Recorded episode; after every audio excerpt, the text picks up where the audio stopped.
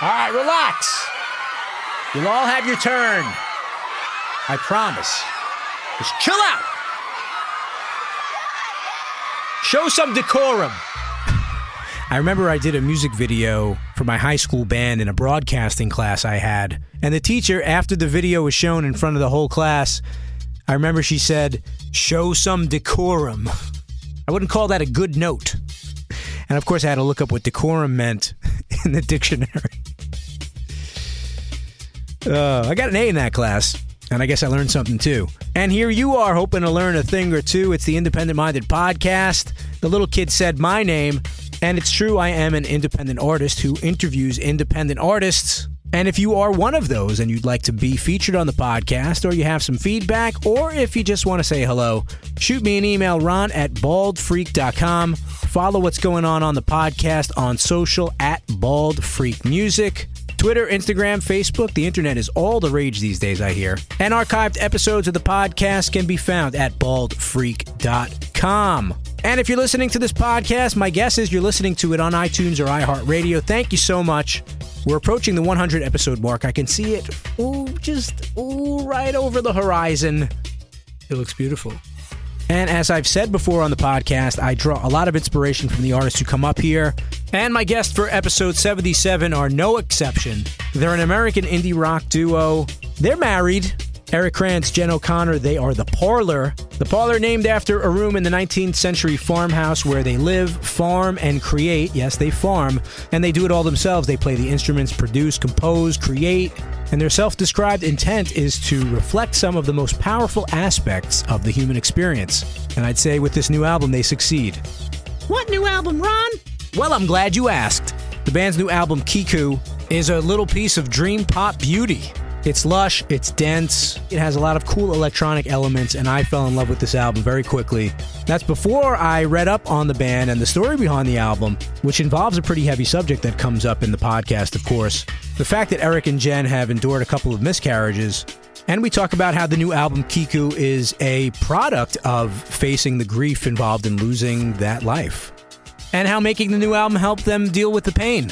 We also talk about running their family farm, mysticism, meeting in an elevator, technotronic, backup hip hop vocals, and the David Lynch lady. More on that later. Let's kick it off with one of the very cool singles from the new album Kiku. It's called In. Then my conversation with Eric and Jen, otherwise known as The Parlor, right here on the podcast. Independent minded. Let's dig in. It's Ron Scalzo's amazing podcast. It's Ron Scalzo's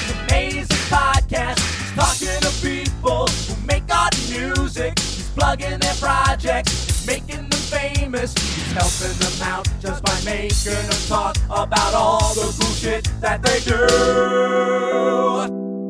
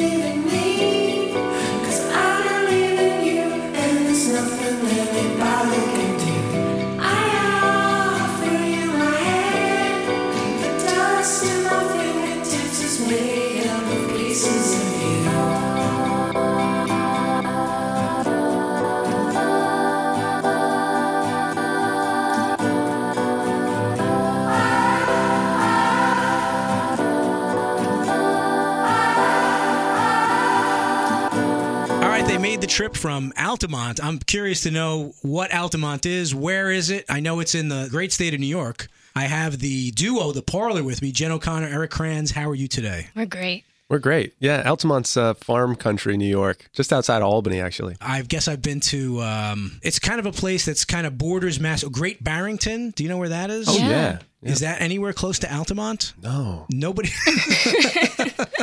I'd say probably an hour and a half drive, maybe. An, All right, maybe so an hour drive. so Albany's about I get two hours north of here. Right? Yeah. Yeah. All right, so not a bad. I mean, and you did this just for the podcast. Yeah. You're down here. well, we're, get, we're gonna get some dinner too. You know, when you're down in the city, you got to spend some time in the city. I was introduced to the parlor through uh, a PR company that I deal with a lot. I've had a lot of cool bands thanks to this uh, company, Terrorbird Media. They are promoting your new album called Kiku. Yes, Did I pronounce that right? That's it. Yep. Uh, your husband and wife. you got it. You live on a farm, a family farm in Altamont. We've established sort of where it is. and uh, I did a lot of reading last night. I read about basically this farm is called the Kirk Estate. Mm-hmm. Jen, I read your blog. I want to talk about that. Oh, wow. uh, a lot of uh, inspiring stuff in there. We'll get to that.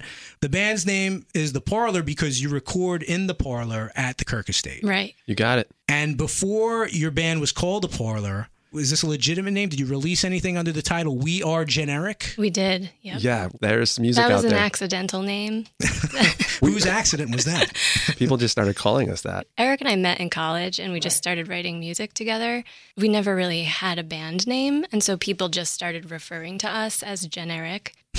Yeah. And so then, we took we we owned it. We called ourselves We Are Generic. Well, because the website was taken. Generic with the website. It was like some pharmaceutical drug, drug company. oh, it would have just been generic if it wasn't for the pharmaceutical company. Right. So that Now, this is way back in uh, in the 90s, we're talking, right? well, pretty close. We met in 1998. Yeah, I, I want to hear more about this story. You met in an elevator. Mm-hmm. Yeah, It's a very romantic cliche, but you were in college in an elevator. right. This is entirely true. What college was this? UMass Amherst. Oh, really? Yeah. Oh, I played a show there once upon a time. Really? In fact, I think I played a show there in 1998. Oh yeah, I think you opened for us. I don't think so. I don't remember. We are generic. I was in a, I was in an electronic slash industrial experimental band called Secret Army, and we played Oh. the auditorium during a snowstorm. And it was one of the coolest shows I ever played. I felt like the crowd was totally oh. back then. Like that sort of music wasn't necessarily well received in the mainstream, but of course, college kids kind of had their ears to the ground about different sort of Yeah. styles at that time. There were no laptops. You couldn't. Yeah. You had to like set your Korg 01 WFD and press start, and then the other guy hit his sampler, and you hoped you didn't go off time with each other, and you just hope for the best, cross your fingers. Anyway, I digress. Uh, we are generic. Turns into the parlor. Now you met at UMass Amherst, Yes, we did. and I read online. Is this true that there was a box of nerds? Right. So check this out. So I knew that she lived on the floor above me. Right. I'd seen her a couple times. I think It's a big dorm. So he lived on the 17th floor and I lived on the 18th floor. I was peeping. You know, I was like, oh, I kind of like her. Uh, Like, So you already had an inkling. yeah. And then we're on an elevator going up. There's a, a full elevator, and one by one, people are getting off. We get to like the 16th floor. It's empty. And then we get to the 17th floor, the door's open, and I think she probably knows that I live on the 17th floor. But then the door's closed because I'm like, oh, here's my opportunity. I'm going to say something, but I, I then I froze. I didn't know what to say, so I started like reaching around, and I had a box of nerds in my pocket. For whatever reason, the first thing that came out of my I didn't even stop myself. I should have. I was like, hey, do you like nerds? But he didn't have the candy at the time. He just asked me if I liked nerds. That was that was your opening line. Yeah. And look at you now. I know. Look at you all. Be- well, first of all, I love nerds, so uh, that's one of my favorite candies. So that only makes the story more special to me. So, so you had an inkling, Eric. But what about you, Jen? Did you know Eric was like existed a, a floor above you? I had seen him. So my room looked out into the lounge below. So I had seen him playing guitar down there. Oh, okay. And I had always been into music, but you know, you're new at college, you don't know what's going on, you don't know who anybody is. And I knew that he played guitar, and I was like, I got to meet this guy because I want to write songs, and I don't know who I'm going to write songs with in college. So, So is it purely professional for you at the beginning, or yeah, you- yeah, Yeah? Well, not just. I mean, we were we hit it off as friends. It's st- it's still Yeah. purely professional. what I'm getting from the bio and from stuff I read online is that it was almost kind of accidental that it turned into what became a band Mm-hmm. dynamic. So was there a moment or did you guys decide to play a show together or did somebody suggest let's start a band or we are a band? we wrote songs as a duo for a long time, and I don't think we really knew how to start a band Yeah. for a while. But we we were in multiple bands. Like we were in a band together called Fierce Mullet. Which was an awesome band. Uh, that, That sounds like you're making fun of me, but okay. but no, right. Well, no, it was it was a band that should have been famous. And then I was also in a band called Fire Engine Red, which was a Yeah, a really great really cool band. And that didn't didn't go anywhere. And it was just like one by one, we just kept cycling through. And then Jen and I left for Thailand. We taught English in Thailand Yeah. for a while. Wow. Okay. When we got back, we just dreamed up this thing. We were like, "There's going to be a bunch of people that are go- we're going to meet that are going to like be our tribe." And sure enough, like within a month of, of arriving in Albany, we met a group of uh, musicians that called themselves Sergeant Dunbar and the Hobo Band, and they became our best friends. And we joined their band. There was a nine piece band with like trombones and and tuba, like trumpets, uh, singing saw, acoustic guitar, and it was like a real like uh, Rolling Thunder Revue. You know, the Bob Dylan era with Sure. the, yeah.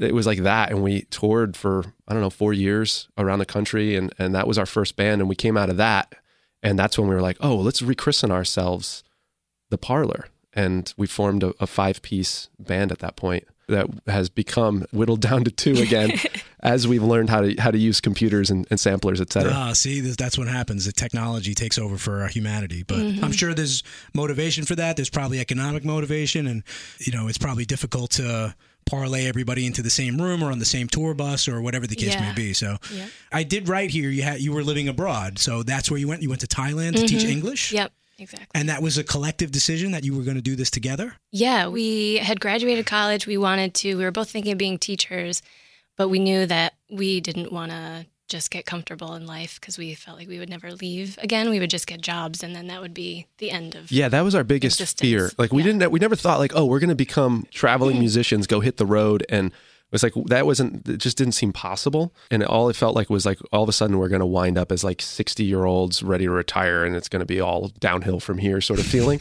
that's what drove us to thailand and i think going to thailand and getting out of the country and like traveling a lot like we went to vietnam we made our way down to new zealand even Wow, we, nice. yeah, we uh, went to Laos. Like we had a lot of travels, and it made us feel like, holy crap, we could be doing this. We could be playing music. We just need to find the people to play with, and, and we can make it happen. So that was a great litmus test for you to see if you kind of had it in you because some people realize when they, especially going that far away from quote unquote home, that, nah, this isn't for me. I want to be in my hut. I want to be in my cave. yeah, I think the, the pinpointed moment was that time when we went to Pai. Pai is a uh, mountain. a mountain town. rice paddy town where it's like a bohemian travel destination uh, in the north of Thailand.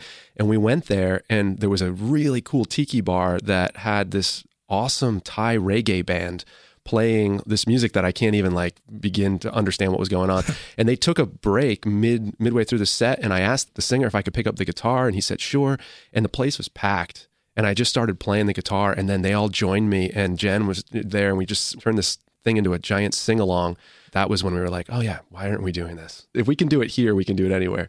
Well, it sounds like a very interesting life leading up to that point. Why do you come back? So this Kirk Estate that we live on has been in my family since 1904. Oh, And, wow. Yeah. So my grandmother had moved out. She was just, you know, she had Alzheimer's and she couldn't take care of the place anymore.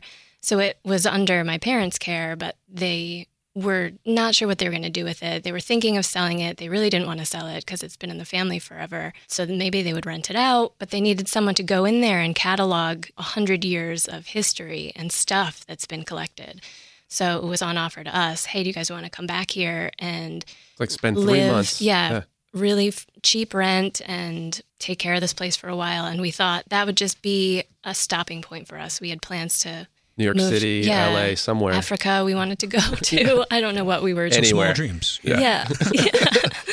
but now, 11 years later, and we're still there. And now we own the place. So Uh, according to the bio, the farmhouse is filled with quote unquote jars of feathers, herbs, piles of broken guitars, trays of wings, claws, upright basses, a sampling synth, braided onions, polyester pants, Casio and Zenith, antique mirrors. I mean, they probably call that hoarding uh, in other circles, but uh, it sounds very uh, romantic uh, when it's on a farmhouse. How do I get a tour of this place? It sounds very come quaint. on up to Altamont. All right. Well, now I know where it is. I can make my way up there. So it's been 11 years on the farm. Yeah. Who takes care of the farm? How does touring affect the farm and vice versa? Do you really want to ask this question? this one, this one's gonna go. This is exactly what happened when we got back from tour. Was this we had? This is an existential question you're asking. This I is ask a not lot of existential questions. This is not just an easy one to answer. the farm takes care of itself only as far as as we bring it, and Jen does a lot of work getting it started in the spring. And I think this recent tour, we may have cut it a little close. So when we got back, we barely have enough time to get the thing up and running. And then, you know, by July, August, we can potentially get out for a couple of weeks in a row and then and then again. So no, from November to the end of March, there's space in our schedule that we can be touring. And then the rest of the time, the farm runs us. Yeah. And you would, I imagine, feel the obligation to Yeah, do right by you- the farm as the farm has done right by you. Yeah, right? exactly. And it's definitely a labor of love and we put so much of ourselves into it, but it's also it gives a lot back to us as well. We grow as much food for ourselves as we can eat year round. Nice. And then I I grow lots of herbs and make soap and apothecary stuff. I saw you made Yeah, soap. the jars of herbs. I can't believe you didn't bring me any. Ah, I can't believe I didn't bring you any either. What was I thinking? Yeah. Oh, See, man. I've got farm brain right now. is What's Farm happening? brain. the musical simpatico came before the wedding bells. It sounds Yeah. like, right? Oh, yeah. Yeah. Uh, Even before we'd ever had like a, a romantic sort of uh, interchange, we Yeah. uh, unless you count the nerds as a romantic anything. it was probably within like two weeks of hanging out, we wrote a song together. We know how to interact in that way almost elementally. Like we've been doing that since we met each other. Now, when we do when we do music, it's evolved a little bit. Like there's been periods of time where we would sit together and work on a song, almost like how I imagine Lennon and McCartney wrote songs together. You know, where you're like one person brings an idea and then they both finalize something. We've done that before. Now it's it's increasingly more like I'll work alone for for a period of time, come up with like an idea, and come to Jen and be like, "What do you think of this?" And if she loves it, then I'll work a little bit more on it and bring it to her, and then she becomes like an editor, cutting and pasting until all the parts are in the right order in the right spots. How to organize melodies over time is Jen's expertise, whereas I feel like I I just come up with melodies like they're You have nonstop ideas. they're Yeah. throwaway melodies sometimes, and Jen can figure out which ones have the value and where they belong in time. Do you do your own creative projects like independently of each other, considering, you know, you, you work on this farm together, you work on music together to consciously separate yourself from the other person? And do you think that's necessary? Yeah, Eric, like I said, has just nonstop ideas and would probably prefer to be playing music 24 hours a day. Yeah. And I'm not that way. I need space to clear my brain out so that I can figure out how things go. So I sort of remove myself sometimes and give him space to do that music on his own. He has another project called Bows and Kill right now, which has not released anything, but you have probably a dozen songs that you've written specifically for that that project. Yeah. He's got so many ideas constantly coming and I need to clear my head to And you not don't, do Eric, that. you don't need to clear your head. You, that all like gets filtered out through music. I think it's like a Zen thing. I think for me, I, if I if I don't get to sit down with a guitar and and just I don't know, the worst word just came to my head, but vomit melodies out. if I if I just if I don't get the opportunity to do that, I I'm, I'll be stressed out. Like other people need a drink or need to go for a run. It's, it's something like that, you know. I qualify for both of those. those yeah, I was going to say, you you have have the drink too. I'll have the drink too. Yeah. So, Jen, as I mentioned, I read a few of the blogs on thekirkestate.wordpress.com. Mm-hmm. The most recent one really spoke to me in a lot of ways. I've never done a full tour in any of the bands that I've been in, but I've certainly played plenty of shows and felt those same sort of feelings that you describe Yeah. in the blog. I mean, there's a lot of honesty to it. There's some humor in there. It's really well written. There's one thing in there you mentioned about a tour that really you know, speaks to me as well, because when I think about going on a tour at my age or even doing it 10 years ago, you think about I have a day job, I make XX amount of dollars, I'm able to make music on my own, but getting in that car or getting in the van and playing Ames, Iowa on a Monday night to 15 people, is it worth it when you describe all the things that could possibly go wrong during a show? It would become a little bit daunting to a lot of people. And Yeah. yet here you guys are doing it. You use the, the phrase, I wrote it down, crippling self doubt. Was that aptly described? because I can't even do it justice. I would just recommend that anybody who's listening to this right now, like when the podcast is over, check this blog out. It's thekirkestate.wordpress.com. I mean, it's not just about the parlor. Mm-hmm. Your latest entry is just really about the touring experience. Yeah. I was just really impressed by what was written in that. I just want to. Thank you. I had the opportunity to tell you that. I So, that. what are the hardships of touring beyond what's already mentioned there? I mean, do you guys share the responsibilities of booking the tours and driving and stuff like that? It sounds like, from what I read, it is a collective experience for both of you. yeah. we do the planning. Each of us drives for varying amounts of time. We bring a whole bunch of like seeds and nuts and like a big bag of food that, with us, just in case. You know, uh, sometimes we don't even eat it all. Once we're on the road, we feel like we're a little gypsy family, which is awesome. And actually, Jen didn't even get to really bring up a lot of the mystical side of touring. This was like a, I'm going to tell you how it feels to uh, experience tour and the doubt that comes with it, and then the like the in between moments where you're struggling to just keep yourself up and like excited, etc. But mm. there was also this like overriding like spiritual element that was going on on this tour that started when we hit Pittsburgh. Pittsburgh was a great town. If people haven't been to Pittsburgh recently, go. It's it's Oh, I'm headed there next it's month. a very right. cool I town. want some notes. Tell me where to go because I have no idea. Yeah, well, we played at a place called Spirit. Spirit had its like built-in audience. There were people there just to drink on a Friday night, and a lot of people came out for the show too. But it's like as soon as we started to really vibe, our music was starting to pick up pace. The whole bar really came to listen, and people were willing to to drop a, you know money on our albums and on our T-shirts, and which is an awesome way to start tour. I mean, it was like bang, we have this like really big, super enthusiastic audience, and this woman in the band before us came up to us after we played and said, "Hey, you guys sound like what I wish that David Lynch." Had put like I wish you were the music that was a soundtrack for the new Twin Peaks. You guys would have been the right soundtrack. And I was like, oh, that's like That's a high compliment. that's Yeah. a that's super high compliment. I was like, wow, I didn't awesome, cool. But she set us off on something. She opened up like just like a David Lynch movie. She like opened up a little like crease in the space time continuum that we went into, and then it got weird. Every show from there on out was got from a David weirder Lynch movie. and The whole weirder. yeah, and it was awesome. What about documenting this? Is there a way to? do- Is it Yeah, just we- a, it's a feeling should or it's. We're we're actually working on a uh, a screenplay right now. all right? I thought this was my idea, but Oh my god, I couldn't believe like we played with this awesome like jazz psych fusion band in Chicago called Kevin and Hell. Some of the most talented uh, musicians I've ever been around. I swear they were doing acid or something because they they were unbelievably like oh it was the, and the place was perfect for for an acid trip because it was it was lit with with black lights and all sorts of goodies. You've done some cool opening performances. I see here artists that would be familiar to you know people listen to this podcast, including the Lumineers and Phantogram. I'm a big fan of that band as well. When you do these opening gigs. Do you find the worth in that when you're playing to somebody else's audience as opposed to probably playing a Union Pool where it's sold out and it's a smaller venue and you're probably feeling more of the energy from the crowd? Do you feel like it's a necessary evil to do those shows? Yeah, I think each one of them has its own benefits to it. You know that if you're opening for a band that everyone is going to see them, that you don't really expect people to be that receptive to you, but then ultimately people are and it's your expectations are kind of lower, but then you end up getting rewarded. You might, the David Lynch lady might show up. Right, And exactly. all it takes is one David Lynch lady to make your day, I would imagine. yeah. Totally. Exactly. There's mm-hmm. always a David Lynch lady at a, at a rock and roll show. That, you just That's the have to quote from this podcast. you just have to know where to look for them or let them appear for you. Right. and she's probably pretty creepy if she's a David Lynch lady, but, uh, in a good way, in, in, in an encouraging way, apparently.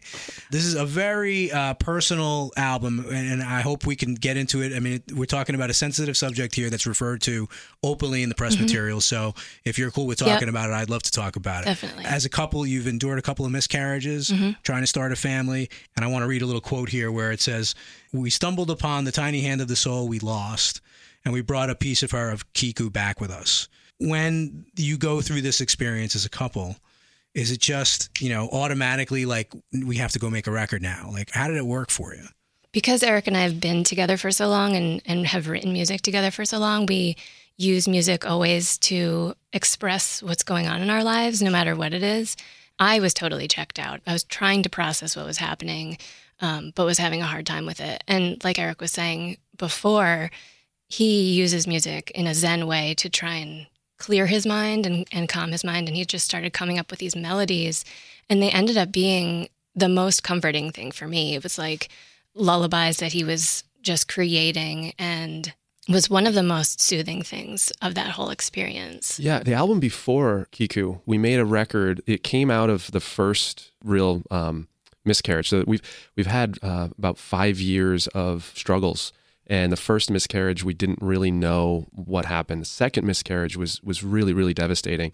And at the time, we were working on music that we wanted to be the exact opposite of the grieving we were feeling. So we we made a record that was our attempt at making like a pop album. So- wazoo Wazoo. Yeah. Wazoo Wazoo. I listened to that album last night and it's definitely a different Yeah, it's very dancey. Right. And, Yeah, more of elements of disco and jazz, Right. a lot of horns in it. Yeah. I, I thought it was really cool, but certainly different kind of style. Right. We just wanted to vibe on something that would pull us out of the feeling we were having. Yeah. It's like we did an about face. We turned around and walked away from the grief. Right. And my mom had been really sick during the album uh, making of Wazoo Wazoo as well, and almost died, and eventually came back to life. And it was sort of like we wanted to do the same thing. It's like we have faced grief, but now you know life is here, and so let's try and be positive and write all these dance songs and kind of ignore all of the bad stuff that had happened. But the last song on the record Yeah. was called Wishes in the Sheets. It's about that second miscarriage. We were actually playing a show. They, they used to have a festival every year. I'm not sure that they still do it they might, I think they might. I'm called not sure. Farm Aid, which is a really cool like show that you know Dave Matthews played at. Yeah, Uh, Willie Nelson. Willie said that Nelson. Years and years Yeah. ago. yeah, right? Neil Young and Neil Young played at it. It was the last show that Pete Seeger ever played. We didn't even get to stay to see Pete Seeger because Jen was having her miscarriage right after our set ended. Oh my gosh. Yeah. So music is so intertwined Right. with this whole experience Right. for us. And so we wrote this song, Wishes in the Sheets, about that feeling like we're struggling. And we wanted to talk about it. And we even tried to talk about the grief in like releasing Wazoo Wazoo, but we couldn't really bring ourselves to do it. It's I- such I- a taboo topic. Yeah. You know, it's Of course. it's yeah. so stigmatized in our society to talk about miscarriage and as a woman you're not supposed to announce that you're pregnant until you know the first trimester is over. But the reason for that is because miscarriage is so common. And Yeah. so it happens to so many people and then you haven't announced that you're pregnant. And so now you're you've lost this pregnancy and now you're you're suffering alone instead of people knowing about it and then being able to support you through it. To me it's all backwards it took a really long time for me to become comfortable talking about it and it's still uncomfortable. You know it's like i'm here talking about this personal scary thing that no one wants to talk about but i'm doing it because i know there's other women out there who've experienced it. Right. and i don't want them to feel alone because that's how so many people feel so. When we announced the first song soon and um, jen openly stated to her you know instagram followers and you know the blog etc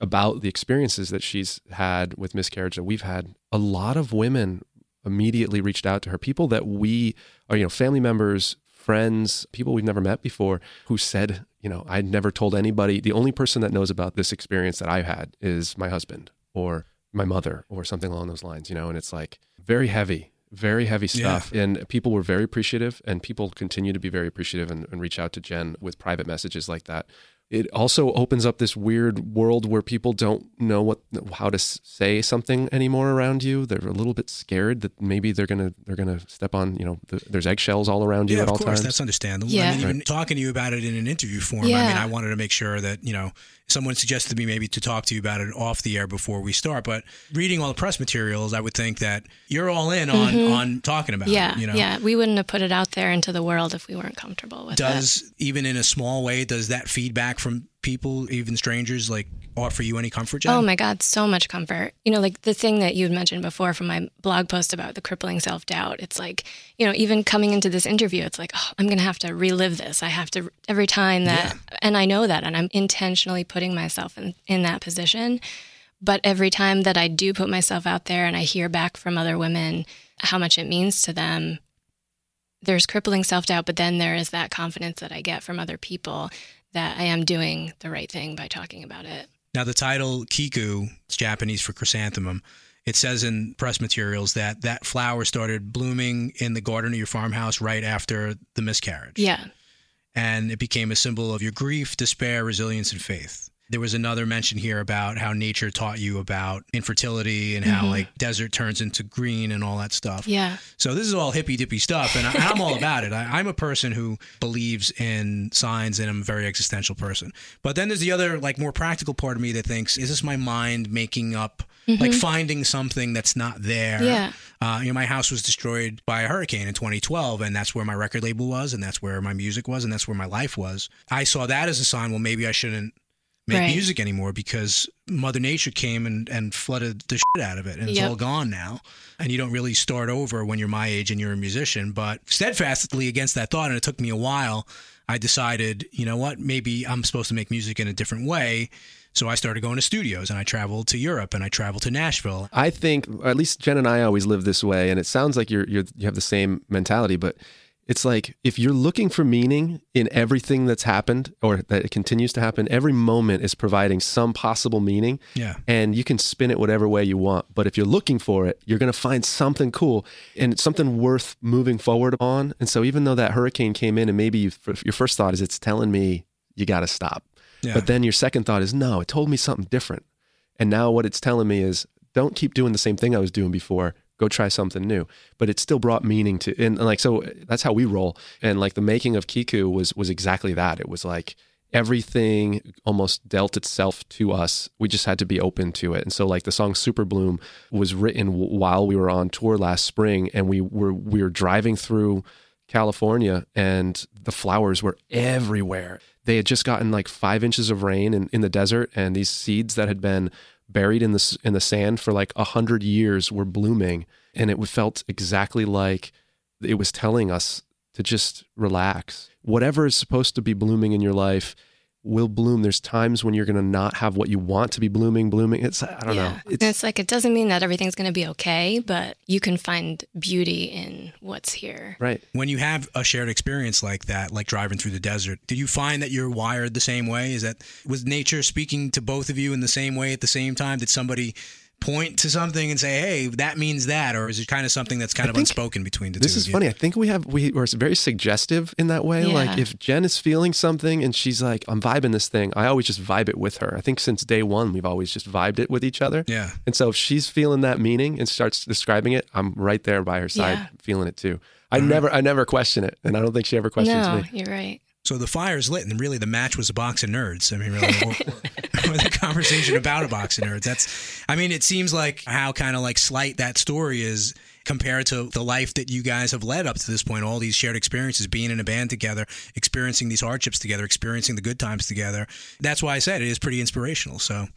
I said you better be inspiring before the, the podcast started, and so far you're living up to the billing. I appreciate that. Yes. Let's get to the technical side of things. It's already kind of come out a little bit that Eric vomits uh, music nonstop uh, as far as the songwriting goes. What about lyrics? We work on those together. Those someone will throw some ideas down, and then there are times where we've written songs that are we write these exact like this is me writing a journal about my life. This one, I think we intended to write a very straightforward journalistic record. Like this is a journal of our lives. This is the diary of what we're going through, and it ultimately ended up being a series of moods that were the moods that we were feeling throughout our relationship. So in that time while we're grieving, we weren't just grieving. Like this is a thing that I think anybody who's been through a very uh, difficult experience, you don't stop living your life. The weird thing about grief is that you try to keep living. Yeah, you and, can't stop. Yeah. Yeah. and you try to keep doing the things normally. and It's- grief lasts a lifetime. You know, it doesn't ever go away. And so there's other feelings combined with the grief. Right. But it takes on this like weird, like uh,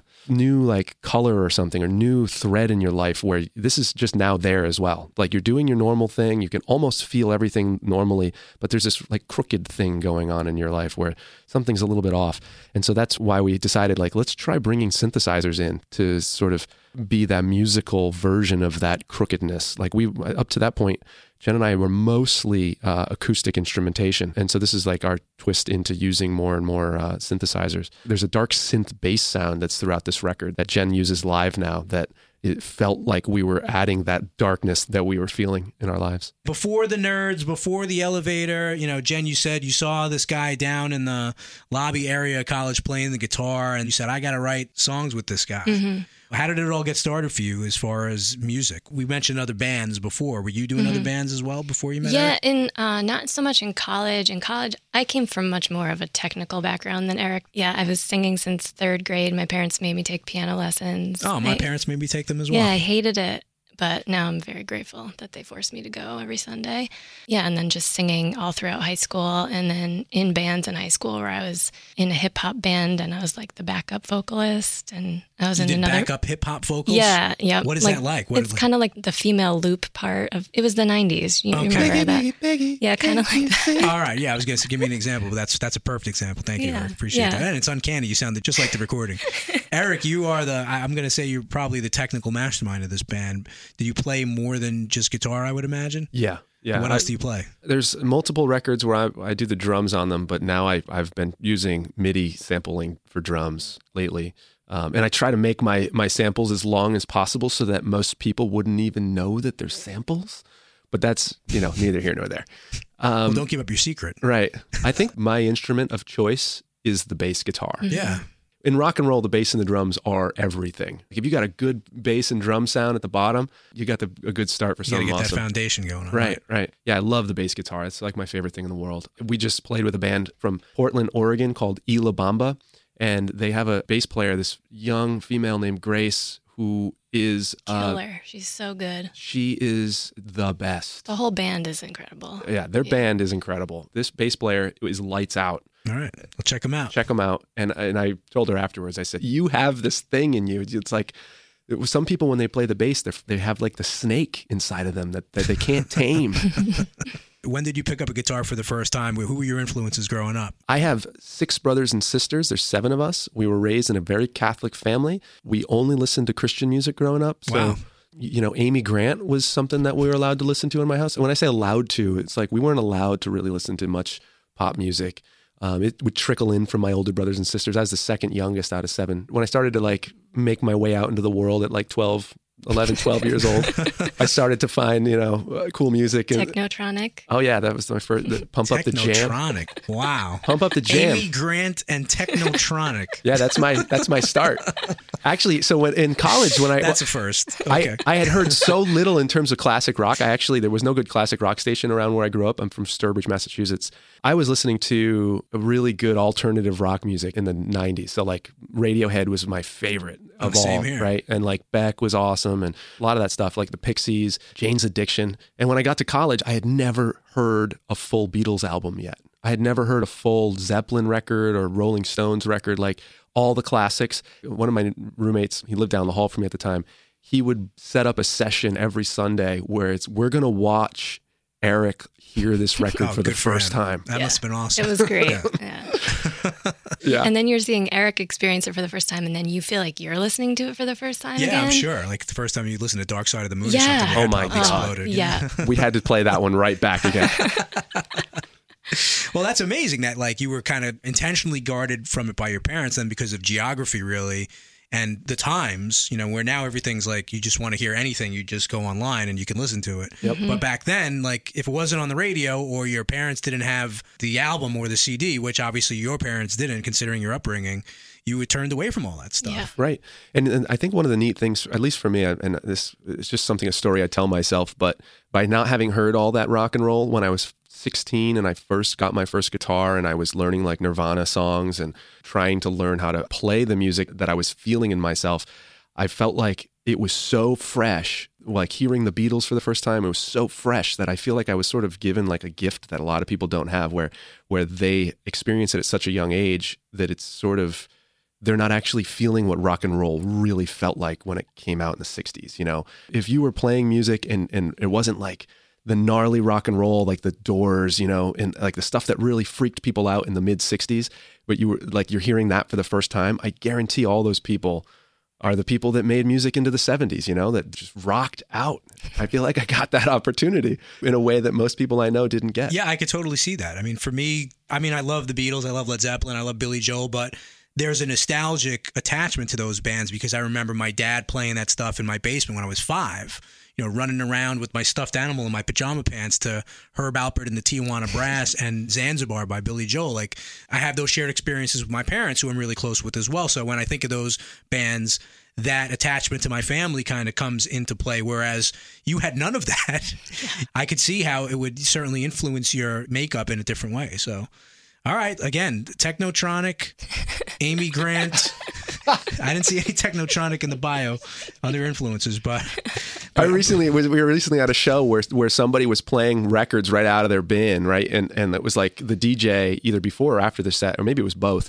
But there was a Technotronic record in there, and I put it on. It was like original 1991 Technotronic. I put on Pump Up the Jam, and I swear it cleared the entire place out. I think the guy was like, "What is this? I don't. I've never heard this before." yeah, there's a time and a place, and there's not many times for Technotronic. I mean, it was a huge hit at the time. Don't get me wrong. No offense, Technotronic. Uh, let's talk about the business a little bit. A couple of things that I took an interest in uh, just from reading up on you guys is you're on a label called Five Kill Records. right. Now, is this your label? Are you part of the running of that label? Yeah, Jen has her hands off on this one, Okay. but only because it's it's scary, uh, and It and, is. and we have a lot of other things going on. But yeah. Yeah. this was something we found after the release of Wazoo Wazoo. We wanted to see if maybe by being a part of a record label, we might be able to get a little bit more traction with our next record. We sent out some feelers to record labels. We got some pitches back from people for contract terms, and almost signed on with a couple of different places and ultimately decided that we weren't going to sign our record rights over.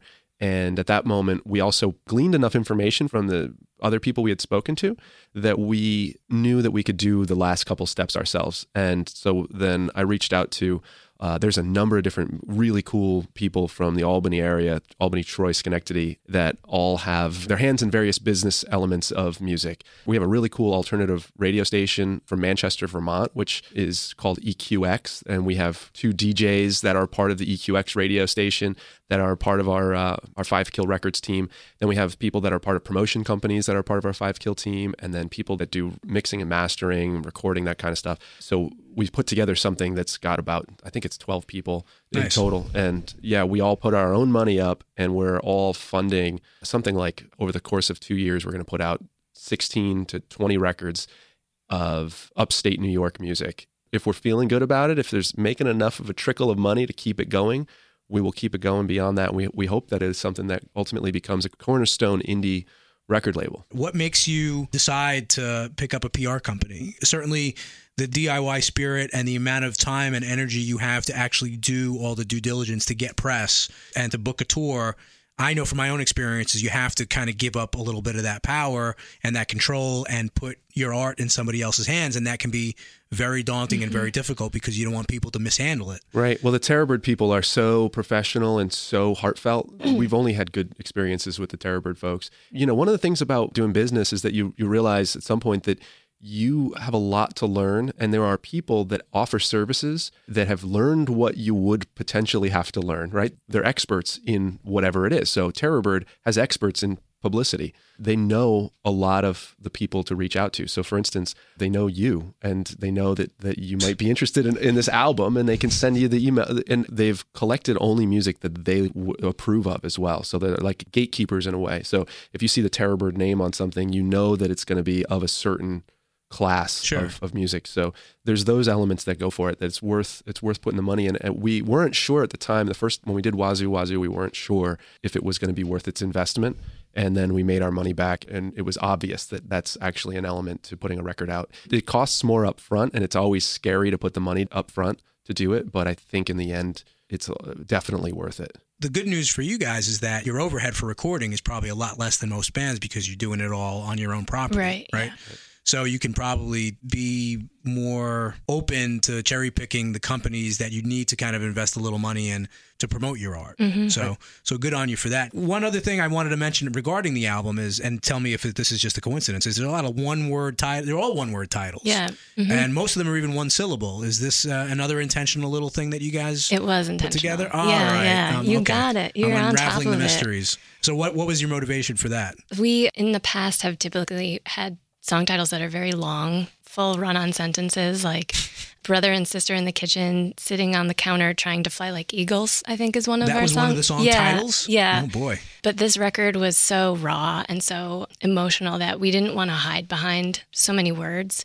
So we tried to strip it all back and have it just be one word song titles to make it feel really naked and really vulnerable because that's how we were feeling when we made the record.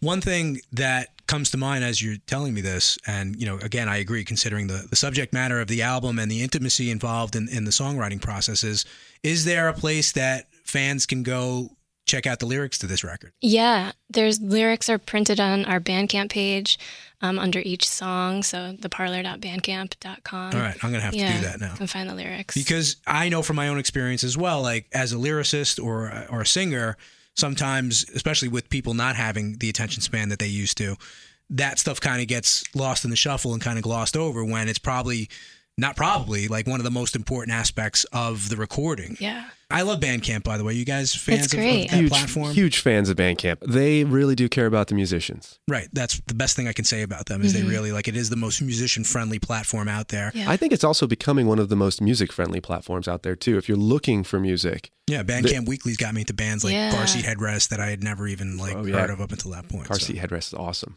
All right, see, we're kindred spirits. Good stuff. Give me some advice. You know, younger artists starting out nowadays. What do you do? How do you start? How do you try to persevere through an industry right now that is really more about art than about commerce, in my opinion? Yeah.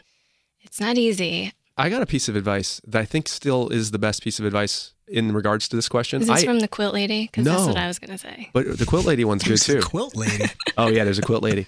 No, this one actually comes from remember uh, Stephen Kellogg. Yeah. There, so there's a guy named Stephen Kellogg who's a musician. You can look him up. Um, he used to live in Northampton when we, when I was at UMass Amherst, and I saw him play live. And I was working on a documentary at the time for a film class, and I interviewed him. I'm like, I don't know, 20 years old, and I interviewed Stephen Kellogg, and I asked him that question that you just what what would you give for advice? And he said, the music industry is a roller coaster. Don't get too up when it's going up, and don't get too down when it's going down. If you can make it a flat line in your heart, in your mind, no matter if it's up or down, it's just flat. That's the best way to handle. It. So don't music get too industry. excited about the highs Yeah. of it and don't get too discouraged by the lows. Right. Yeah. All right, I want to go on a cyclone right now, but but all right, I'll, I agree with him, I, and I think it is very difficult to make it in today's industry. I thought it was difficult when I was trying to make it in that way, but I have bands come up here in their early twenties who just seem undaunted, and that becomes inspirational to me too. So And so the quilt lady said to us, Yeah. We met her at the Brimfield Antique Store when we were like 19 and years why, old. why is she the quilt lady? Fair. She was selling quilts. Uh, fair enough. That Yeah. makes sense. And she told us, stay together and don't want too much. So that's the best advice we've ever had. All right, oh, I wanted to ask you guys what's next. I feel like I should end the podcast on the quote ladies quote, but we have some shows set up for uh, late July, early August, and then we're going to get back out again in October, November when the farm is done. And the we're- farm's going to dictate what happens next. And then yeah, and then definitely again next April, March, like February, March, April is is a sweet spot for us, and it's fun to go down to the south, southwest at that time. So we're gonna do that. All right. Well, it sounds like you guys are doing it right. I'm I'm very impressed with the music, and more than anything, I'm impressed with the creative spirit behind the parlor. Jen O'Connor, Eric Kranz, check them out. The new album is Kiku. Thanks for coming in today, and I hope you enjoy your uh, your New York City experience before you head back up and start making soap again. Thanks so much. Thank you, bald freak. All right, no problem.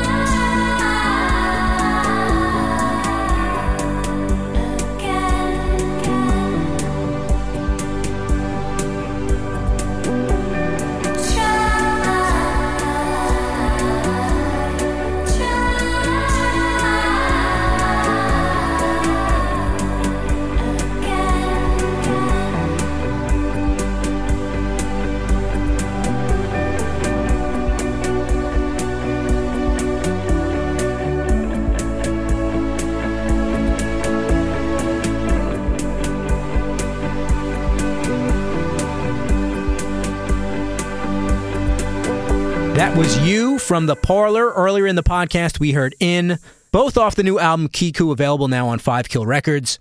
Pick it up wherever you buy music. Remember buying music and at theparlor.bandcamp.com. Find out more about the band at theparlormusic.com and on all the socials. You know them Facebook, Snapchat. I want to thank Eric and Jen for stopping in for the inspirational conversation. Tara Lopez at Terrorbird Media for hooking us up. And let's not forget Texas's favorite son, my man, Elvis Duran. Summertime means time to strap on your dildo.